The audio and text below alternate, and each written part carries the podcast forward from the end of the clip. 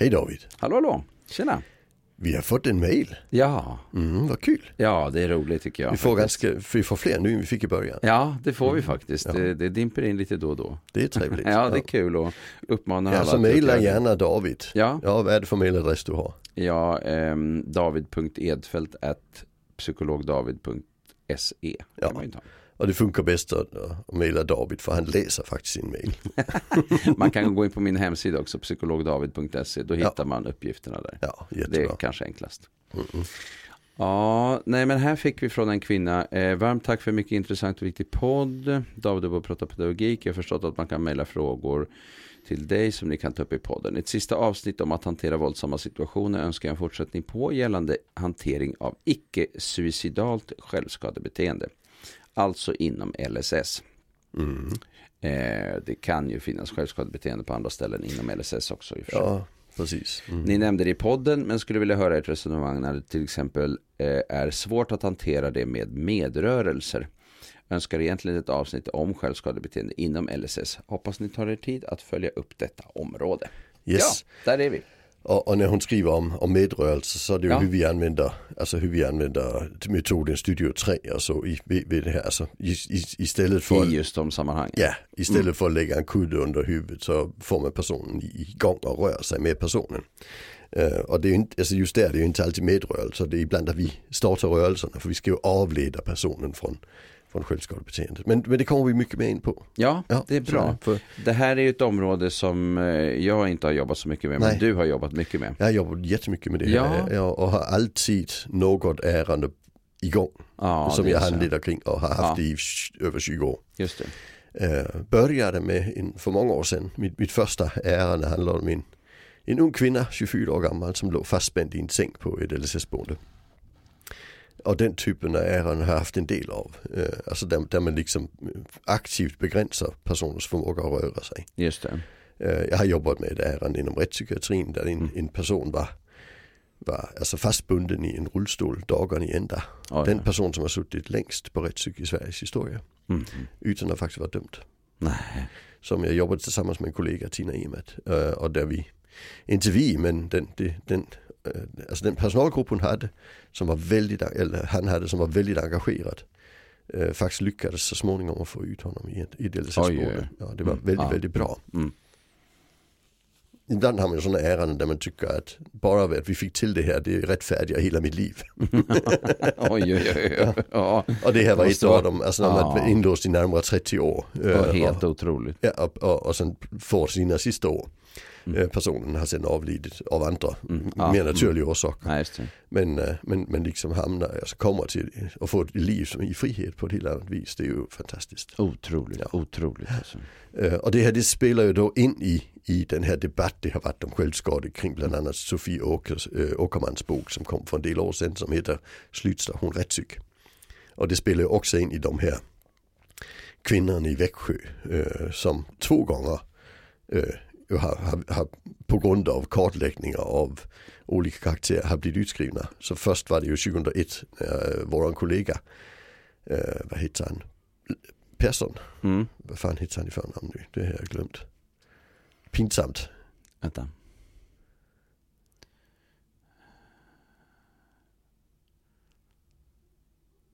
Du menar han som var i Växjö? ja? Ja, Eh,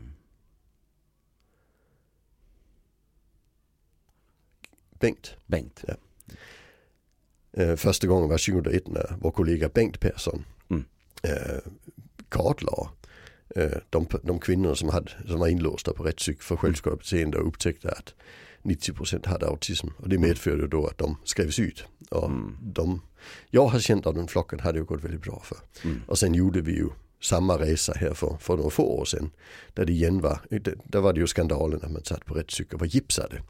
I, på båda armarna för att inte kunna skära sig primärt. Oj. Och där visade sig också att det var autism och en flock blev utskriven också där. Mm. Eh, som, så så det, det, det, det är en väldigt stor fråga för mig. Ja. För, för självskadebeteende får i vissa fall oss att glömma allt vad som heter mänskliga rättigheter. Mm, mm. Och, och det är ju intressant. Och i grund och botten kan man säga att det är väldigt mycket okunskap som ligger bakom Ja. att det har blivit så här förstås. Eh, Ett slags synsätt och, och Ja. kunskapsbrist. Mm. Precis, men, men, men det är ganska vanligt Mm. inom LSS. Inte, nej, jag vill inte säga det är ganska vanligt. Alltså det, det, är, det är en del, så är det. Mm. Eh, och det intressanta det är ju inte själva självskadebeteendet, det är vad vi som omgivning gör. För vi kan göra saker som förstärker detta beteendet väldigt, väldigt våldsamt. Och det kan bli väldigt, väldigt kraftfulla Just det. eh, liksom beteenden som är väldigt, väldigt svåra. Därför blir det kraftfulla begränsningsåtgärder också. Ska vi börja med i den änden med vad det är som så att säga kan leda till att det blir mer? Ja, eh, det kan vi. Men då måste vi först eh, snacka lite om de olika typer av självskadebeteende. Ja, det är bra. Vi börjar där. Ja, eh, för, annars, för det är lite olika Ja. eh, beroende på vad det är för bakgrund till självskadebeteendet. Eh, idag är vi ganska överens om eh, inom det psykologiska fältet att vi har två typer av självskade. Mm. Vi har ett självskadebeteende som uppstår när man är i kaos och vi har ett som uppstår när man försöker reglera sig. Alltså det som är mer strategiskt orienterat. Eh, det är vi ganska överens om. Sen har vi i autism dessutom ett, en, eh, lite fler typer som vi behöver snacka om. Eh, men de här två första, där kan vi säga att alltså den som knackar huvudet i golvet i en, när man har ett, en, en nedsmältning. Mm. Eh, det är ju inte, Alltså typ ett utbrott. ja, ett våldsamt utbrott. där man- Meltdown, nedsmältning. Ja, istället, istället, istället för att ge sig på personal så klackar man huvudet i golvet. Ja. Och det ser vi ju hos små barn till exempel. Mm. Eh, också hos små barn helt utan svårigheter. Ja. Alltså det, det, det, det är ganska, vad ska vi kalla det, infantilt beteende. Mm. Eh, och och, och den, den typen av beteende har vi också inom LSS hos vuxna ibland. Eh, så det är liksom en typ av beteende och det är ju oftast just knacka huvudet i golvet eller liknande. Sen har vi innan man blir så pass stressad, då har vi det vi kallar strategiska beteenden. Och det klassiska utanför LSS det är ju att skära sig i armen. Eller ja, och där det inte syns oftast. Alltså så det är ju i låren och liknande. Ja. det vi kallar cutting. Mm. Eh, och den grupp har ju varit stor, den är inte riktigt lika stor nu som den var innan. Eh, vi ser anorexi blir större nu. Mm. Det har alltid varit så att i perioder där anorexi är vanligt och lite mindre cutting. Och, alltså det, det är min, det, jag har inga siffror på detta men, men eh, det, det är liksom i min erfarenhet så är det så att det går lite i vågor. Eh, för det handlar ju både handlar om att kontrollera situationen. Mm. Eh, och, och när det är modernt, jag vill inte, det, det är fel att säga modernt. Det som händer det När är det när, blir lite vanligare. när du mår dåligt går du ut på nätet och läser vad gör folk som mår dåligt. Mm. Och där kan det vara lite vågor i vad det är folk gör. Mm. Eh, och idag ser vi att anorexi är på väg tillbaka. Det var liksom mycket mindre anorexi på den här inte så farliga nivån de senaste tio åren än det var innan dess. Mhm. Men däremot var cutting mycket vanligare i den perioden. Eh, Men det handlar då om att man skär sig för att klara av svåra saker. Och teorin är ju att när du skär dig då får du en ren och klar smärta. Som du, så du fokuserar inte på din ångest, du fokuserar på smärtan. Mm. Eh, inom autism där ser vi inte bara skärande, det ser vi också hos personer som har en, en, en normal begåvning till exempel. Men kommer vi in i IF-fältet och hos de som har alltså, autismnivå 2 och 3 då ser vi ju ofta att, att det är, eh, det kan också vara knacka huvudet men man gör det inte lika kraftfullt. Mm. Det kan vara att slå sig, det kan vara att nypa sig, det kan vara att riva sig. Det ser vi i demens, där ser vi hur mycket man river sig. Eh, Men de som gör det, det är ju ofta de, oftast de som har en, en väldigt hög smärtkänsla. Har du hög smärtkänsla så funkar det ju bättre. Alltså, smärtan blir renare, alltså den tar mer plats i din medvetande. Eh, Så det är ofta att vi ser det hos just de som, som har det vi kallar perceptuella svårigheter som har en överkänslighet för smärta. Mm. Eh, så vill jag säga det. Det var de två stora, alltså kaos och strategiskt. Sen, sen ser vi i autism en, en, en sort som är lite kopplad, två sorter som är kopplade till detta. Eh, Den ena det är att vi- får en sekundärt självskade. Alltså om du till exempel skär dig Mm. så får du den där klara rena smärtan. Mm. Sen efter 20 minuter då får du sån här dunkande smärta istället. Och den är obehaglig. Där kanske du skär dig igen för att få bort den här dunkande smärtan. Ah. Och det ser vi hos folk som slagit huvudet. De kan till exempel slå på sina bylor. Mm. Efter ett tag liksom. Så, så, så det kan vi kalla ett sekundärt. Det är också de här som är ganska eh, smärtkänsliga. Eh, och sen har vi i den gruppen även att om personen plötsligt upptäcker att när jag skadar mig så agerar personalen. Där kan vi få en social komponent i det. Alltså så, så man börjar visa att man skär sig eller, Ja. eller Mm. skadar sig. Mm. Och, och det används då i, i kontaktsyfte så att säga. Eh, Och när, när man pratar med primärt eh, folk som jobbar med beteendeterapi så är det ju den typen av självskador de är riktigt bra på. Mm. Alltså för de, de tar tag i den här biten med, med, med vad, vad får, vad får eh, självskadebeteendet för social funktion. Mm. Men det är ju bara hos dem där det kommer så långt. Och det är inte riktigt alla. Nej. Eh, och det kan vara, ja, jag har jobbat med folk som har försökt bli överkörda. Alltså lägga sig i trafiken. Det är ju väldigt kraftfullt beteende Ja, för, verkligen.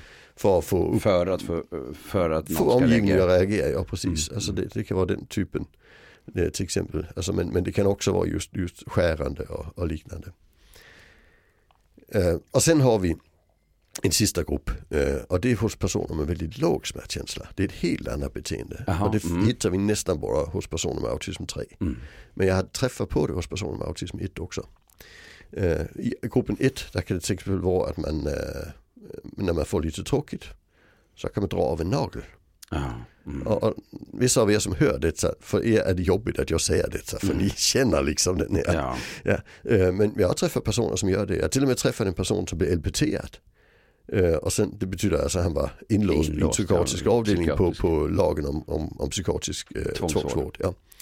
Eh, och på en psykiatrisk avdelning är det ganska tråkigt. Mm. Alltså det händer inte så mycket, det är liksom det som är idén. att det ska liksom inte vara så många intryck. Och då fick han tråkigt och så ry- ryckte han ju naglarna när han fick rå- tråkigt. Och det innebar att han, kom, han blev aldrig utskriven. Ja. Alltså för de såg ju det som ett psykiatriskt beteende. Mm. Men för honom var det ju ett, ett, ett, ett självstimulering ganska Mm. enkelt. Alltså för han var uttråkad, han var understimulerad. Eh, och hos personer med en, en, en, en tydligare eh, autism.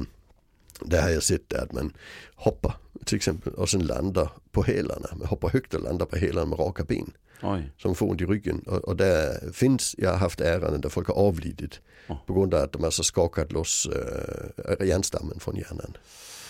Eh, I den typen av beteende. Så, så där, där gäller det ju att vi ser till att de har mjuka skor och sådana här saker. Liksom. Oj. Ja, och jag har också varit med om, om alltså folk som försöker sticka sig med, dra av golvlistor när de har tråkigt och försöker göra dem spetsiga att sticka sig med.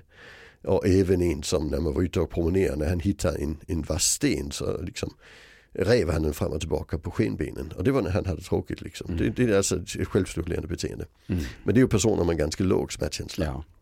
Så det är relativt sällsynt. Mm. Så vill jag säga det. Eh, men det kan ju vara farligt ändå. Verkligen. Alltså, så så, så det, det, är de, det är nästan det svåraste att jobba med, tänker jag. Mm. Mm. Alltså för när, när, när, när liksom vi ser att nu börjar han riva, sen blir det jätteköttsår och liknande. Så måste vi ju in och, och agera och där måste vi ju stimulera personen. Det är det som är viktigt. Vi måste se till att det är en struktur som Ska hända saker. Mm. Ja, för så fort det inte händer saker så kommer det. Så, Mm. Ja, precis. Så det är ju liksom de stora dragen och den gruppen som, som eh, vi ofta snackar om det är ju egentligen det här primärbeteendet, att, alltså strategiska. Jag skadar mig för att det, det är lite jobbigt. Och sen det här våldsamma kaoset där man knackar huvudet i dörrkarmar och så. Det, det är där det är besvärligast inom LSS. Så Mm. skulle jag säga det. Och ute i, För, eh, därför att det är lite vanligare också, eller? ja, Av de här det typerna. är mycket, mycket, mycket, mycket vanligare, ja Mm. precis. Eh, och sen kan det bli väldigt kraftfullt. Ja, Alltså just det. framförallt det, strat- det, alltså det, är Mm. vålds, det kaosbeteende Mm. kan bli väldigt, väldigt kraftfullt. Och det är där vi går in och, och binder fast och eh, jag har varit med om att man har fått sådana armsträckare som man har för personer med uh, cerebral pares. Som man sen sätter på personen så personen inte kan slå sig. Mm, För armen är då sträckt hela tiden. Mm, Men det är ju en begränsningsåtgärd som är Ja. olaglig. Men, Den men, är olaglig. Ja, ja, men en, en arbetsterapeut för en, en habilitering kan ju skriva ut den. Alltså eftersom man, man tänker, ja men det är ungefär som när man har cerebral pares. Alltså man, man får inte alltid tänkt till Nej. att det här det är en, en olaglig begränsningsåtgärd. Mm, mm. Och, och där kommer vi in i den här mekanismen. För det som sen händer när vi börjar med detta. Det kan också vara att hålla personen i handen dagen i ända, en person i varje hand. Det är att jobba med personalgrupper som när jag kom in så hade de en person, två personer bredvid personen hela dagen som höll i handen. Och även på natten när personen sov så låg där sig. Ja, så låg det vuxna, alltså vakna personal bredvid den här personen och höll i händerna. Mm. Eh, och det handlar ju om att vi blir väldigt rädda. Alltså för den här typen av beteende. Alltså självskador gör något med omgivningen. Framförallt om man är, om man är anhörig, alltså föräldrar primärt. Att det, är, det är jättejobbigt när ens barn skadar sig själv och det är någon Ja. annan som har ansvaret. För, Ja, alltså, så, andra. så, så länge barnen är hemma, där kanske man gör saker. Jag har, jag har jobbat med personer som var fastspända i sängar med rep hemma. Mm. Som hade, var bundna runt kroppen och sen en regnjacka utöver som man inte kunde få ärmarna in i för man liksom var, händerna var inbundna in till kroppen när man var ute och promenera. Och det är ju föräldrarna som har gjort det för att det är så jobbigt att se ens barn skada sig själv. Men det som händer när vi börjar med begränsningsåtgärder det är ju att någon gång på vägen där så börjar personen lägga ansvaret för beteendet på omgivningen. Mm. Nu är det ert fel om jag skadar mig. Mm. För, för ni, ni såg inte till att jag inte För ni har kunde det. inte bundit mig ordentligt. Ja precis. Och då börjar man ju efterfråga håll mig, bind mig eller liknande. För, för man tänker jag har inte kontroll över det här beteendet. Eh, Och där eskalerar beteendet ju riktigt, riktigt våldsamt. Mm. Eh, Och det, det är situationer vi har sett i barnpsykiatrin till exempel. Eh, Där, där, när, när man har börjat med det som nämligen i rättspsykiatrin, de här låsbara handskarna i Sundsvall som också Sofia Åkerman beskrev. Vad var det för något? Eh, alltså man fick sådana vantar på sig Mm. som man låstes fast på kroppen. För då kunde man inte använda händerna till att skada sig själv. Nej. Alltså gipsen på, i Växjö och så. Det är den typen av begränsningsåtgärder man använder. Och det som händer då det är att det här beteendet eskalerar riktigt, riktigt våldsamt. Mm. Och det betyder också att personer börjar fuska. Eh, jag har jobbat med att till exempel mm, personal har varit ute på promenad. Och sen ligger det alltid glas, det gör det i vårt samhälle i städerna, ligger det glas Mm. som har krossat, som liksom bara sopar lite in under buskar. Ja, just det. Och vissa av de här personerna ser ju, alltså de har ju ra- Ja. glasradar. Mm. Och så fort man ser det så börjar man ta ner och sen eh, glaset in i munnen och svälja det. Och vad sa du? Och svälja det. Ja, Ja. svälj. Ja, det är något som verkligen kan få. Så går det in fram för att försöka ta reda på allt glaset men de är inte lika duktiga som de här personerna. Så det är ju, det är ju hopplöst att försöka. Alltså, och sen gör vi, eh, det gör vi ju på, på, både på SIS och på, i, i psykiatrin också, att man går minutiöst igenom rummet eh, på, som man bor i för att se till att det inte finns något man kan skada sig med. Mm. Och så likväl så kommer personen att lyckas dölja det. Mm. Så det är ju jättebesvärligt Otroligt. kan man säga. Och, och där har det ju kommit lite nya tankar. Eh, Det började mm, på 00-talet i England. 2008 hade Psychiatric Nurses Association en eh, konferens eh, om, de kallade det sa- Safe Self-Harm. Eh, och, och det man gjorde där det var att man, eh, man la upp ett, ett program som egentligen byggde på det vi kallar harm reduction. Mm. Eh, harm reduction kom till under AIDS-epidemin. Mm. Eh, där man till exempel istället för att eh, bara vänta på att folk blir smittade så ser vi till att folk har rena sprutor. Alltså Mm, sprutbytesprogrammet det. var liksom den första Mm. delen i harm reduction. Färre blir sjuka i, i HIV om det är så att vi lyckats eh, byta sprutorna. Så vi, vi struntar faktiskt i om folk missbrukar, vi ser till att de får rena sprutor. Det. Och det har sen nästa steg har varit det här bostad först. Mm. Istället för att du ska göra förtjänat till bostad när du är hemlös så får Just du bostaden och sen Ja. kommer stödet i efterhand. För det har man sett har varit betydelsefullt. Och det var ju typ, vad var det, typ 85 procent eller något sånt där som Ja, lyckas för. Som lyckas någonting. med sin bostad Ja, efter det. mm. Och, och det är inte alltid lika många som kvalificerar sig när man måste Nej. kvalificera sig Mm, ja. först för att få bostaden. Så det tänket tog man ju då in i självskadevärlden. ja, och man har sett att det blir billigare för samhället också. Det var ju det också. Ja, ja, och livskvaliteten ökar Mm. också. Eh, och de här, det var då sjuksköterskor, psykiatriska sjuksköterskor. Eh, de eh, hade den här konferensen, läkarna utvandrade efter två timmar. det är ganska roligt. Eh, att det, var, det var svårt för läkarna att ta till sig. För det man säger det är att vi måste uthärda en viss grad av självskade. Mm. Alltså, så, och, och sen har ju forskningen ökat. Eh, vill man uppdatera sig lite grann så finns det en jättebra bok som är Kay Inkle heter hon. Som Mm. heter Safe with Self-Injury. Safe with self-injury. Ja. Precis. A practical guide to understanding, responding and harm reduction. Mm.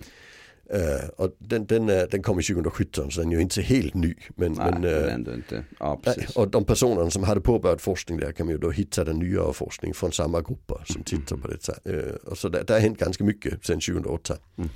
Eh, I 2008 där, där var bland annat Nottingham-projektet. Eh, en kompis med han heter Ian. Mm. Eh, han eh, är sjuksköterska och jobbade där i, i Nottingham-projektet. Det var hemlösa med psykiatrisk problematik. Eh, och det är ju ofta alltså de, de vi kallar långvarigt hemlösa Ja, just det. med, med missbruk och lite Mm, annat. Och ja. Jag har jobbat en del med den gruppen, där är mycket autism, där är mycket ADHD, Ja, där mycket psykos. Ja, men precis. eh, Mm. missbruk Ja, eh, verkligen. och i, i, i Sverige mycket amfetaminmissbruk som ger Mm. psykoser när man får för mycket och så. Ja, Eh, men i den gruppen där, där hade de ett, ett de gav ett safe eh, box. Och det var alltså en, en, en liten eh, förbandslåda där man hade möjlighet att förbinda Mm. sina egna. Och där kunde man även ha sina verktyg för självskada. Mm. Alltså eh, rakblad eller vad man använde. Kunde man förvara i boxarna, det fick man. jaha. Och sen fick, var, var det även en sån här larm som man, med GPS som man kunde tillkalla eh, sjuksköterska. Eh, och, och, och, det var Ian som jobbade i projektet. När han då fick ett larm så åkte de ut och, och sydde på plats. Liksom. Ja, alltså det var då när man behövde sy eller liknande. Mm. mm. Liksom. Eh, och det projektet innebar ju att, att alltså, dubbelt så många eh, deltog i, i, i dagaktiviteter och, och liknande. Eh, så det var, det var väldigt effektivt. Självskadebeteende föll väldigt kraftfullt. I, det minskade? Ja, mm. så i, i, gruppen. Så det var väldigt effektivt. Och, och, och den, det är samma lite som sprutbytesprogramsidén fast ja. på ett helt annat sätt. Liksom. Fullkomligt, ja. Vi tillför någonting och accepterar någonting. Ja. För, och sen leder det till en minskning. Ja, för, för då, då, får vi lov att vara ja. med, alltså då får vi lov att jobba med personen. Och vi villkorar inte vården. Det, det är det som är det viktigaste. Ja. Att vi villkorar att inte vården. Vården är tillgänglig. Ja, precis. Eh, för det är ju annars det vi gör i just den gruppen hemlösa. Där det är väldigt mm. mycket villkorad mm. vård. Alltså, och, och, det har vi även i självskade. Alltså, mm. Alla kommer vi ihåg, eh, vi som jobbar i detta, Nora eh, från eh, Daniel Velascos eh, radiodokumentär. Som dokumenterade psykiatern som sa att om du låter bli att skära i ett halvår kan du få en kvinnlig terapeut om det är det du vill ha. Men hon var tvungen att liksom göra sig förtjänt av det. Ja. Alltså det kallar vi villkorad vård. Ja. Mm. Och det har vi väldigt mycket av i, i, i mm. självskadefältet. Mm. Inte så mycket i det tunga LSS såklart. Nej. Så är det. Uh, men, men Kay Ingle har jobbat också med SafeKit. Alltså där ska man också ha något som, alltså ett, ett övergångsobjekt, en nalle eller något som påminner om en trygg person eller något. Och sen förbandsattiraljer uh, och även det man skadar sig med. Och det kan man liksom ha i en liten plåtlåda och sen, sen ligger självskadebeteendet där i lådan så att säga. Så man tar fram den och använder det. Så det, det strukturerar ju tiden omkring det. Mm, mm. Och, och, det är väldigt effektivt.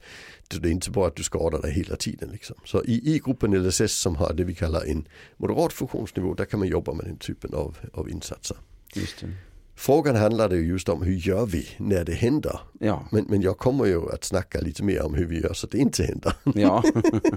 För det är ju det vi har gjort tills nu. Det, ja, precis. När det väl händer så måste vi bara in och avleda. Mm. Och i, i, ibland när vi har den här tunga gruppen så måste vi in och avleda fysiskt. Och mm. det är in och vifta med personens armar och släppa och så vidare. Alltså, det är Studio 3. Ja, precis. Så, så det är ju medrörelser men ibland är det vi som instigerar dem. Och sen har jag också oftast kommit till ställen där man har klätt allting i, i, alltså i, i skumgummi. Vadderat rummet. Man vadderar rummen, man vadderar dörrkarmar, mm, elementen ja. och så vidare. Liksom.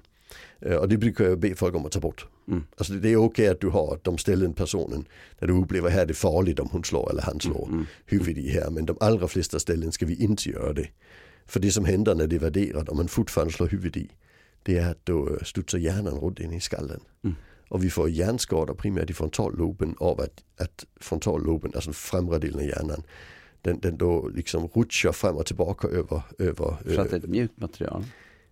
Ja, alltså för det när du då slår huvudet i så ger sig materialet 1-2 centimeter och sen ah. tar det stopp. Mm. Och det innebär för att det ska göra ont så slår du mycket hårdare. Ah. Och, och, då kommer hjärnan att studsa runt där inne och då får mm. vi det här skrapet över näsroten liksom på mm. framre delen av hjärnan som, som ger hjärnskador på sikt. Ja, det. Eh, så det vill vi inte. Vi vill hellre att det blir hål i huden. Mm, mm. Alltså det, det, så, det är bättre. Det är mycket, mycket bättre för då slår ja, man sig inte lika hårt. För då slår man sig inte lika hårt. Eh, så det här med att lägga en kudde under huvudet så, det rekommenderar jag inte. Nej. Alltså, och inte heller det här med att värdera. Nej. Eh, det, det finns ingen orsak. Nej. Alltså det är bättre att vi får skador vi kan se än skador mm. vi mm. inte kan Nej, se. Precis. Så är det. Och i de situationerna då att, att hela tiden tänka in och avleda fysiskt. Men framförallt jobba förebyggande. Mm, mm. Alltså, och, och, och det, det, vi jobbar med förebyggande är framförallt struktur. Struktur i form av eh, aktiviteter, inte hysteriskt med aktiviteter, men jag menar aktiviteter alltså, är ju lagom också... Lagom för personens nivå ja, liksom. Alltså det, ju äldre personen är ju längre aktiviteter ska man ja, ha och, mm. och, så, ju, ju yngre är ju kortare. Men, men aktiviteter som, som ger personen något. Eh, sen är det det här med att vi, vi, vi får inte reagera känslomässigt på självskadebeteendet. Nej. Eh, när vi gör det så eh, smittar det ju och då mm. blir det mer självskadebeteende. Så jag har använt eh, prickschema. Det mm. finns att ladda ner på min hemsida under mm. downloads. Eh, där man går in och prickar eh, gul, grönt och, och rött liksom. I, eh, Just det. Ja, alltså på, på en tidsperiod på en timme mm. eller en halvtimme. Eh, för då får personalen tanken om att nu ska, jag, nu ska jag inte sitta här för ångest, jag ska in och sätta en prick. Mm, det. Eh, så, så det är inte bara det att vi då får ett överblick över hur mycket det händer, vi, vi, det är faktiskt också så att vi får tänka. Så när jag jobbar med personalgrupper är de ju ofta väldigt, väldigt stressade på första handledningstillfället. Ja, Och sen redan på andra tillfället när vi börjar med prickschema, då sitter de inte och gråter på handledning längre. nej, minskar det där. Ja, För man blir aktiv. Ja, de blir aktiva på ett annat vis, de upplever att de gör något. Och, och det är ju det som är besvärligt. Och där kommer jag oftast in i, i personalgrupper som har lagt ner all struktur. Därför att det är så jobbigt när personen skadar sig själv i kravsituationer. Och det innebär att självskadebeteendet också ökar. Mm. Så, och sen börjar de tassa runt personen. Så de blir inte tydliga i sitt beteende heller. Nej. De är så rädda för självskador. Just det. Så, så vi måste liksom öka strukturen, öka personalens fasta sätt att prata på. Mm. så det blir väldigt förutsägbart. Och öka struktur, det är ju mycket då det är ganska mycket med tydliggörande pedagogik, Ja. eh, alltså att eh, tydliggöra dagen, tydliggöra aktiviteter, tydliggöra i relation till de här frågorna om vad ska hända och var och med vem och Ja. hur och hur länge och allt det där. Alltså all, alla de här strukturdelarna. Fullkomligt klassisk specialpedagogik. Det är Mm, det absolut mest effektiva. Mm. Eh, och sen att inte reagera så mycket på självskadebeteende. Personen kommer ju troligen alltid att skada sig. Men det blir mycket, mycket mindre. Mm. Eh, men, men det är ju personens primära strategi. Mm. Så det måste vi ju leva med. Alltså, det, så. Sen är det så att de allra flesta skadar sig primärt när de är yngre. Och sen ju äldre de blir ju mindre blir det. Och vi vet inte varför. Men en faktor kan ju vara att, att smärtsinnet inte riktigt är lika kraftfullt på en 50-åring som på en Nej, okej. 20-åring. Alltså det, Nej, vet vi, det. det vet vi inte. Nej, Men vi vet att det avtar. Mm. Även i den gruppen som skär sig ser vi att det avtar ofta. Efter, efter 25 års ålder är det inte många som skär sig. Nej. Mm. Är det också många som rör sig mellan de här olika kategorierna som du berättade Ja, av typ alltså, av skador? Det strategiska och det kaosartade och det här sekundära Mm. och det sociala. De fyra rör man sig emellan. Aha. Ja, Mm, just inte, inte den här sista speciella, den, den, den, är, den är oftast helt en, Mm. en, en, Mm. ensam. Liksom. Ja. Mm. Men det gör man att det kan vara olika kombinationer av dem. Och då måste man agera lite Mm. olika. Mm. I den sociala måste vi ju akta oss för att agera direkt på beteendet. För det kommer ju förstärka det. Så då måste vi ju liksom försöka avleda med andra aktiviteter. Ge, ge personen väldigt mycket uppmärksamhet kring andra saker. Liksom. Men oftast där vi tar det sociala initiativet. Mm. Eh, kring det, det sekundära, där, alltså smärtstillande när personen har, har skadat sig. Alltså det tycker jag man ska ha för då Mm. blir det inte så mycket sekundärt. Det finns också en del studier, vi kallar dem Tylenol-studierna. Mhm. Eh, man kan söka på Tylenol och self-injury.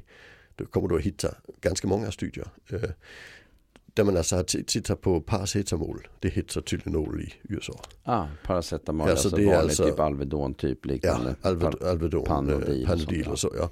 Ja. Eh, Alltså låg dos, vanlig dos. Alltså det är ju 500 milligram. ja, 2 gånger 500 milligram åt gången liksom. Ja. eh, upp till fyra gånger i dygnet.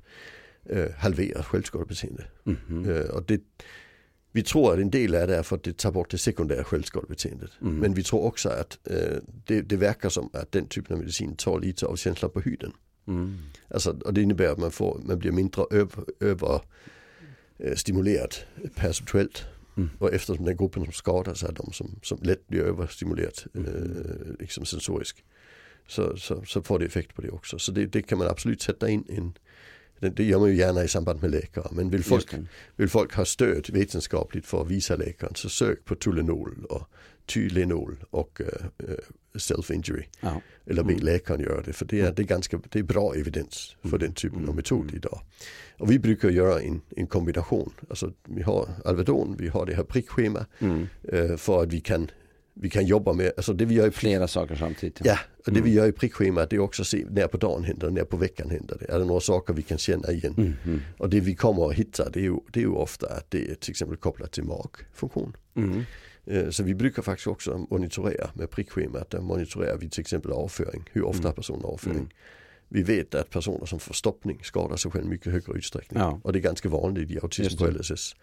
Så är det så att vi har en person som är återkommande för stoppningar så måste vi jobba med det. Ja. Och det finns ju dels läkemedel. Vi jobbar med att hålla tarmarna igång. Mm. Alltså så vi ger två mandlar två russin var 20 minut till exempel. Mm. Där arbetar tarmarna hela tiden och då Mm. blir det inte den här hårda förstoppningen. Mm. Eh, det finns en mekanism som vi kallar au- autism incorpores. Och, och det är att har man autism nivå 3 och sen får en förstoppning, och det kan man ju få, det kan vi Mm, allihopa mm. få. Eh, där gör det ont när man bajsar. Mm. Och därför bestämmer den här personen sig för att jag ska fan alltid bajsa mer. Nej, och så då börjar man, det hå- mycket värre. då börjar man hålla igen och då blir det mycket, mycket värre. Mm. Och sen är det så att kroppen kommer att tömma ut detta så småningom. Mm. Och det blir jättejobbigt. Jobbigt. Ja, och, men, men framförallt förstoppningen på vägen dit skapar väldigt ofta självskadebeteende. Mm. Sen blir det också så att det blir hårt, en hård propp som sitter i och sen Mm. rinner det bredvid så vi får sån här lagom rinnande hela tiden. Mm. Så det, det, det är ganska vanligt inom LSS Mm. skulle jag säga. Mm. Eh, men där, i den gruppen ser vi ju ofta självskadebeteende. Mm. Och, där, och där jobbar vi ju med, men man måste ju få lavemang alltså i, Mm. i, och sen jobbar vi med att få magen att jobba hela tiden genom Mm. eh, hela tiden tillföra lite grann för magen att jobba med. Just och sen det. också såklart öka fibrer och så i maten. Mm. Det, det behöver vi också göra. Så, så, Så, det, det är ganska många komponenter egentligen i detta. För det finns både hanteringsfrågor det, och de här olika, en mängd olika typer av förber, eh, f, ehm, ligga steget före eller pro, proaktiva för. alltså som eh, strukturer och så. Ja, ja. Ja, mm. och, och, och även Och, rent medicinska frågor. Precis, rent Ja. medicinska. Ja. I det medicinska ligger också alltså, eh, eh, vad heter det, urinvägsinfektion. Mm. kan ofta skapa Mm. självskador Mm. också. Så är det personer som har blöja måste vi uppa hygienen. Mm. Alltså framförallt på kvinnor som har blöjor. Just det. Ja, det, det är viktigt. Det kan ge urinvägsinfektioner. Många pratar ju om och kopplar ihop med ångest. Ja, Eh, och när du tittar på autismfältet, ångest och är det mest kopplat till överkrav då eller ser du andra saker? alltså mitt problem det är att ångest är ett sånt jävla begrepp. Ja, Vad är ångest? Eh, och inom KBT beskriver man ju ångest i ganska fysiska termer. Hjärtat slår och, och liksom en ångest, ångestpåslag. Liksom. Eh, och, och det är ju inte alltid vi ser det i LSS på det viset. Eh, så jag skulle ju, jag, jag brukar säga att kan, kan, vi, kan vi lyfta lite ett steg bakåt och prata om stress? I, I situationer där personer är stressade, där vissa av oss får ångest i de situationerna. KBT är jättebra metoder för att flytta fokus i de situationerna så inte det blir till ångesten som är väldigt mm. som har, ju en tendens att bli självförstärkande. Så det är jättefint de tänker så kring ångest. Men, men i den gruppen jag jobbar med, där tänker vi mer på att minska stressen än att ändra folks strategi. Och, och det gör vi ju primärt med strukturer och med eh, anpassa krav. Sättet kraven ställs på, innehållet i kraven och allt det här. Så, Just det. så, så stress är en bra, det är ett bra eh, utgångspunkt att jobba för, ifrån. Mm. Mm. Vad är det som gör personen stressad? För det är då det händer liksom. Mm. Just det. Så Just skulle jag säga det för, för alltså, ja. Ångest i, inom LSS ser vi ju väldigt mycket sociala situationer till exempel. Alltså utsätter vi personer för väldigt många sociala situationer kan det ju öka självskadebeteende. Ja, just det, precis. Ja, Alltså så är det. Men, men, eh, men det är ju inte ångest som, som kommer inifrån. ja, Med, utifrån tankar på framtiden som vi ser i normalpopulationen. Nej, Nej, just det, Det, precis. det är ju oftast mycket mer konkret eh, Ja. kopplat till den verklighet man är i. snarare mera. Så. Ja, Mm. Precis, Ja. Mm. just det. Mm. Så skulle jag tänka. Det Så- finns ju en, eh, en slags eh, antilogik här. Det känns naturligt att man vadderar när, när någon och sen så Precis. kommer en slags kunskap om att ja, men om du vadderar så slår man hårdare, då skadar man hjärnan istället. Mm. Eh, och, och, eh, så det finns liksom sådana här eh, naturliga som man lätt hamnar i fällor, Ja. Och, och, tänker jag. Och, Ja, alltså även det här med att hon får inte skada sig själv. Sätt Nej. på en armsträcka, Just knyt, knyt fast henne i, i ja, rullstolen. precis. Det Ja, känns rimligt fastän Ja. det inte är rimligt. Men, precis, men liksom ja. Mm. eh, så. Nu, Men hela harm det sluta. reduction-tanken är ju just den. Ja, Att den, den går emot vår logiska den går emot det logiska. förmåga. Ja, precis. Just det. Och det, det är därför det är så viktigt att, lära sig vad harm reduction är. Ja, Ja. just det. Alltså det, det tycker jag är viktigt Mm, i, i mm. den sammanhangen. Eh, om man eh, kikar på riktigt små barn, alltså Mm. eh, till exempel med funktionsnedsättningar, eh, autism kanske, intellektuell funktionsnedsättning så, som går i förskolan. Ja. Eh, finns det någon skillnad där i, i hur man jobbar med den gruppen gentemot andra? Eller är det samma principer som gäller? De är ju också små eller vad ska man Ja, säga? men det, det, det är ju mycket avledning. det är mycket avledningar. Ja, precis. alltså det är inte alltid vi kan jobba så strukturerat med de små. Nej. Det tar tid att, att skruva upp den strukturen. Så är det ju.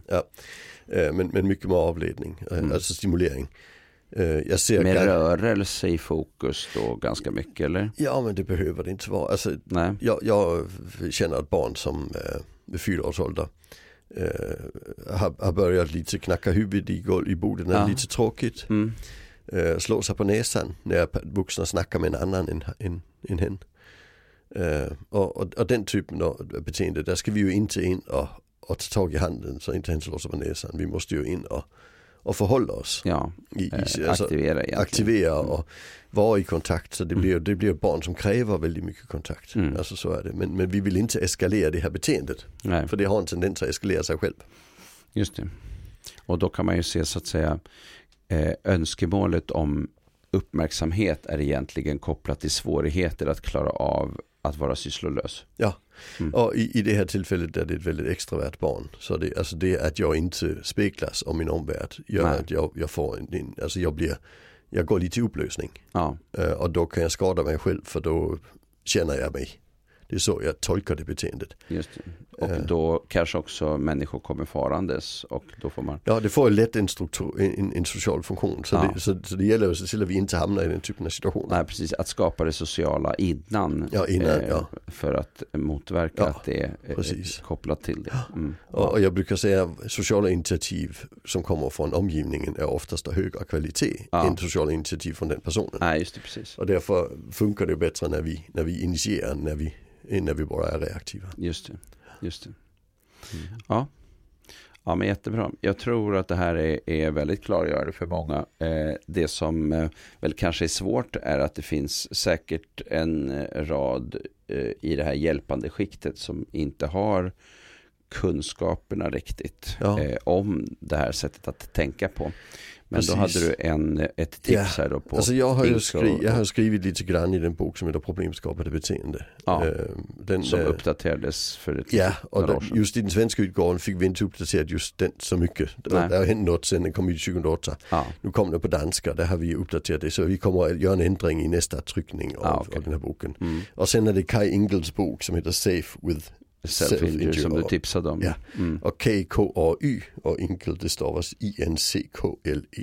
Eh, Precis, inkläm med CK. Ja precis. Mm. Eh, Den, den, eh, den, den är bra. Mm. Alltså, och den är praktisk. Just det. Det är liksom så här gör du och så Mm. vidare. Mm. Och sen själva frågan här som egentligen handlar om det här med medrörelse så säger man avleda gärna fysiskt. Och du Ja. behöver inte vara medrörelse, du kan gärna gå in och, och ta tag i armen och förvirra personen. Det är jättebra, det är Mm. ingen fara. Nej. alltså för, för den situationen behöver personen ju komma ur kaos ganska snabbt. Mm. Och om du tar tag i en arm och, och, och vevar med den och sen släpper ganska snabbt så är det väldigt befriande. Ganska snabbt brukar du säga Fem är sekunder, några ja. sekunder. Ja, precis. Mhm, Och det kan oftast avsluta beteendet. Så är det. Vi ska ju inte in och hålla fast. För då, Nej. för då blir det så att så fort Man vi släpper över. så slår personen sig. Och då har vi igång den här med att vi lägger ansvaret i omgivningen. Och då får vi en eskalering av beteendet Mm. som, som vi inte vill ha. Och då Så, kommer de så småningom att ringa mig när personen sitter där fastspänd hela dagarna liksom på rätt cykel. Det vill vi inte. nej, precis. det är nej. viktigt. Ja. Ja. Mm. nej, Så, och sen måste vi ut, uthärda en viss, ett visst mått av självskadebeteende. Mm. Det, Just det. Ja. Att det, det går inte att gå från 100 till 0 helt enkelt. Nej, precis. Och, och, alltså där, I och med att det har varit ganska mycket självskade i befolkningen eh, senaste 10-15 åren. Mm. Eh, då har vi ju sett att, att eftersom väldigt många slutar skada de blir vuxna. Så ser vi ju idag vuxna i alla möjliga yrken som har väldigt många ärr på armen Ja, till exempel. precis. Och vi, vi ser den, de, det, en del av dem tatuerar plåster nu. Det är Mm. ett tecken till, till andra om att, att jag har tatuerat plåster. Det betyder att jag har varit en, en, självskadande person. Ja, just det. Eh, och jag blir så glad när jag ser det. Mm. Alltså för det betyder att här har vi en person som hade en strategi och har klarat sig. Mm. eh, Och har kommit ut på andra sidan. Precis. Eh, Och att många jobbar då med Mm. personer med särskilda behov eller personer med svårigheter i psykiatrin och liknande. Eh, Och, och det gör mig glad. Alltså för det, Survivors symbol liksom. ja, li, lite som, Eller det, det, Klarat en- mig, kommit vidare. det är en styrka i det Ja. som jag Mm. tycker är väldigt, väldigt Och fint. den ser vi ju mer och mer av i olika sammanhang. Just Mm. det där med att tatuera har ju blivit också ett sätt att eh, visa på någonting. Ja, precis. Ja. Mm. Budskap eller här då som plåster. Mm. Mm. Just det. Ja, vi avrundar där för idag. Stort tack. Tack, tack. Tack, hej hej. Thank you.